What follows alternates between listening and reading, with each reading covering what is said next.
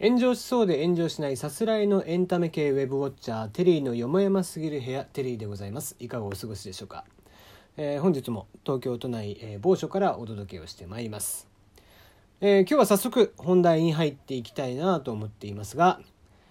筋萎縮性側索硬化症通称 ALS と呼ばれる難病を発症した京都市にお住まいだった50代の女性に自ら頼まれて薬物を投与した結果亡くなられたということで宮城県名取市の医師と東京都の医師が逮捕されました。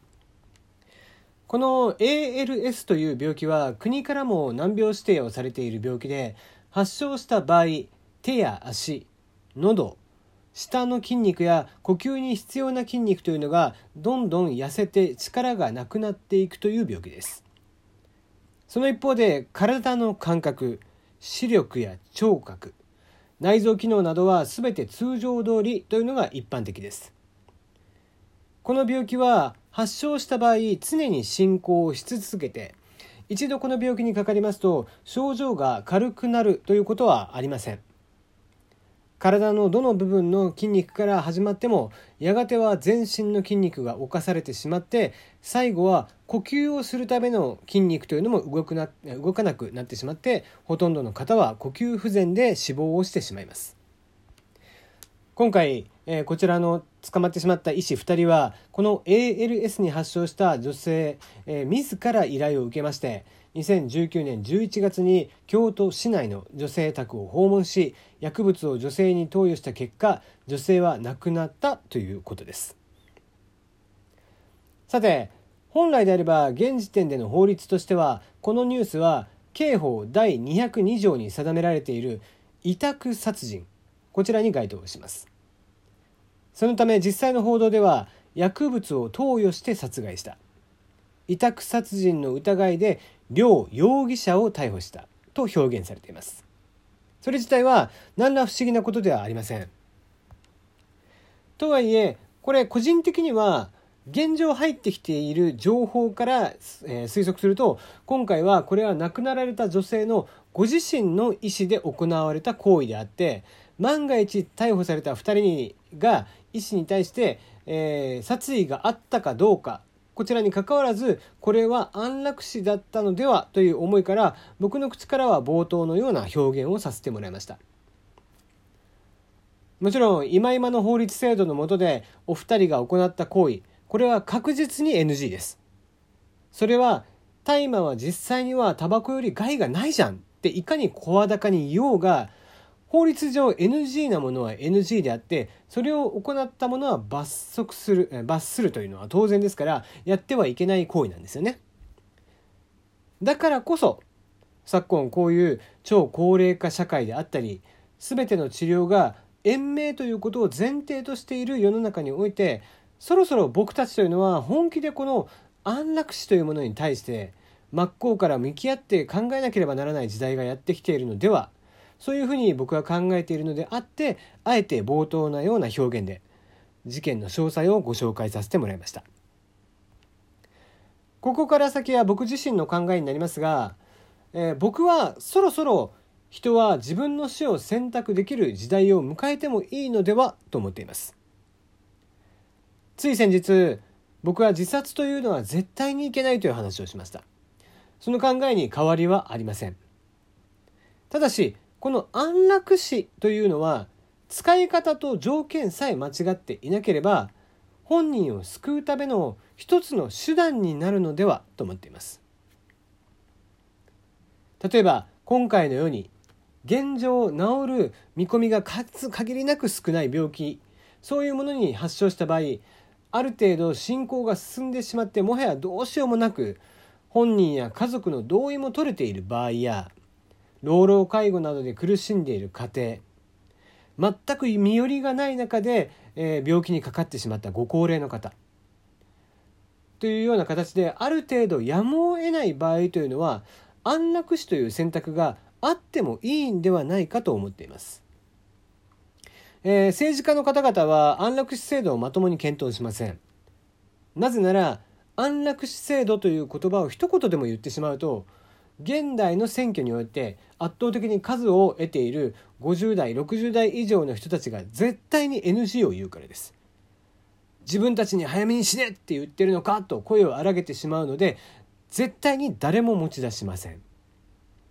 でもそういうことじゃないんです。あなた方高齢者の方に早く死ねと言ってる話じゃないんです。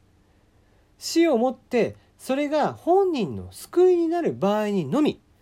適用をしてあげてはどうかという話をそろそろ選択肢があってもいいんじゃないかという議論をしたいんです。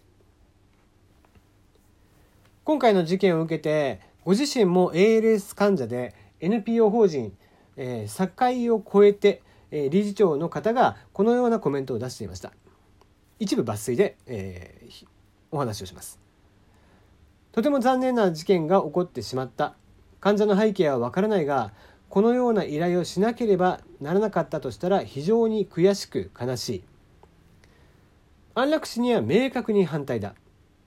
安楽死と同じように社会で使われている言葉に尊厳死があるが自分でご飯を食べることや排泄ができなくなるのは尊厳を失うことなどとされる。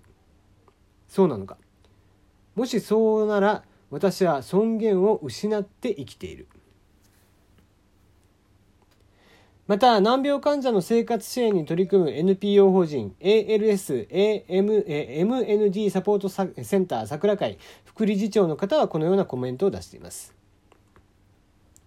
障害や病気のある人は大変でかわいそうだから死んだ方がいいという意見に賛同する人は世の中にたくさんいる。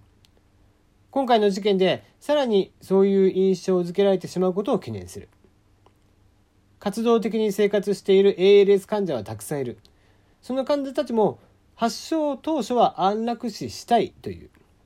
体は変化し人の助けが必要となりどうやって生きていけばいいのかわからないと。そんな患者を叱咤激励し生きていくことを支えるのが医師の務めでもあるはずだ。どんなに辛い状況でもたとえ治すことはできなくても生きることを否定してはいけない。その後生きていてよかったと患者が思えるような支援やその方法を広げる活動をしてきた。このような事件が起こり本当にショックだ。お二人がおっしゃられていることもごもっともです。別に難病を発症したからといって自らの体をまともに動かせなくなってしまった。としてもそれで尊厳が失われたとは僕は思っていません。むしろ本人に本人の意思に反した行為を行う方が尊厳を無視しているんじゃないかと僕は思っています発症した当時には病気のことをあまり理解していなくて治療を続けていけば本来であったらこれぐらいだった寿命もこれだけ長く生きることができるというそういう説明というのをした上で、え、それでも最終的に治療を続けていった結果やっぱり、え、ギリギリになってまともに話もできなくなったりとかしてもどうしても延命をさせられてしまうそういった場合にという話を僕は今しているんです。もちろん全ての人が生きることに絶望して安楽死を選択するとも思っていません。むしろ安楽死が大前提にあってはいけないんですよ。年を取れば安楽死を選んでもらわないと困るみたいなこう安楽死におけるパワハラみたいなものが絶対に生まれてはダメなので必ず条件っていうのは必要になります。でもそれと同じくらい落ち込んでいる患者さんとか今後良くなる見込みもない現状の中で叱咤激励をしてごまかしながら苦しい思いをしながらも無理やり生かすという権利は決してそれはお医者様でもないんじゃないかって僕は考えています。安楽死を選んだ人の全てが決して生きてきてよかったと思わずに死んでいくとは思っていません。生きてきてよかったと思って死んでいく方ももちろんいると思います。それは千差万別なんですよ人の気持ちというのは。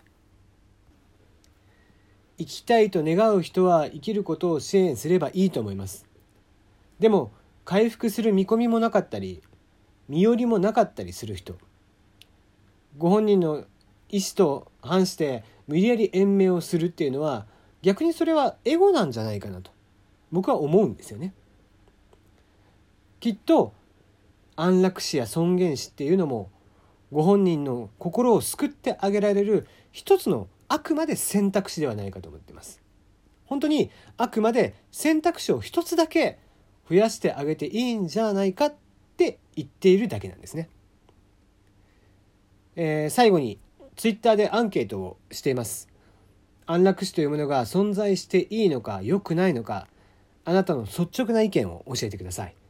えー、もちろんご自身の意見があればリプランにでも送っていただいても結構ですし、えー、メールフォームなり、えー、質問フォームなりに送っていただいても結構ですので皆さんのご意見というのをぜひ聞かせていただければなと思っています。こういう事件があった頃こそっていうのではないんですけどもぜひね安楽死というものあっていいのか悪いのかあなたの意見というのを持つのがそろそろ時代として迎えていいんじゃないかと僕は心から思っています。今日はここまでです。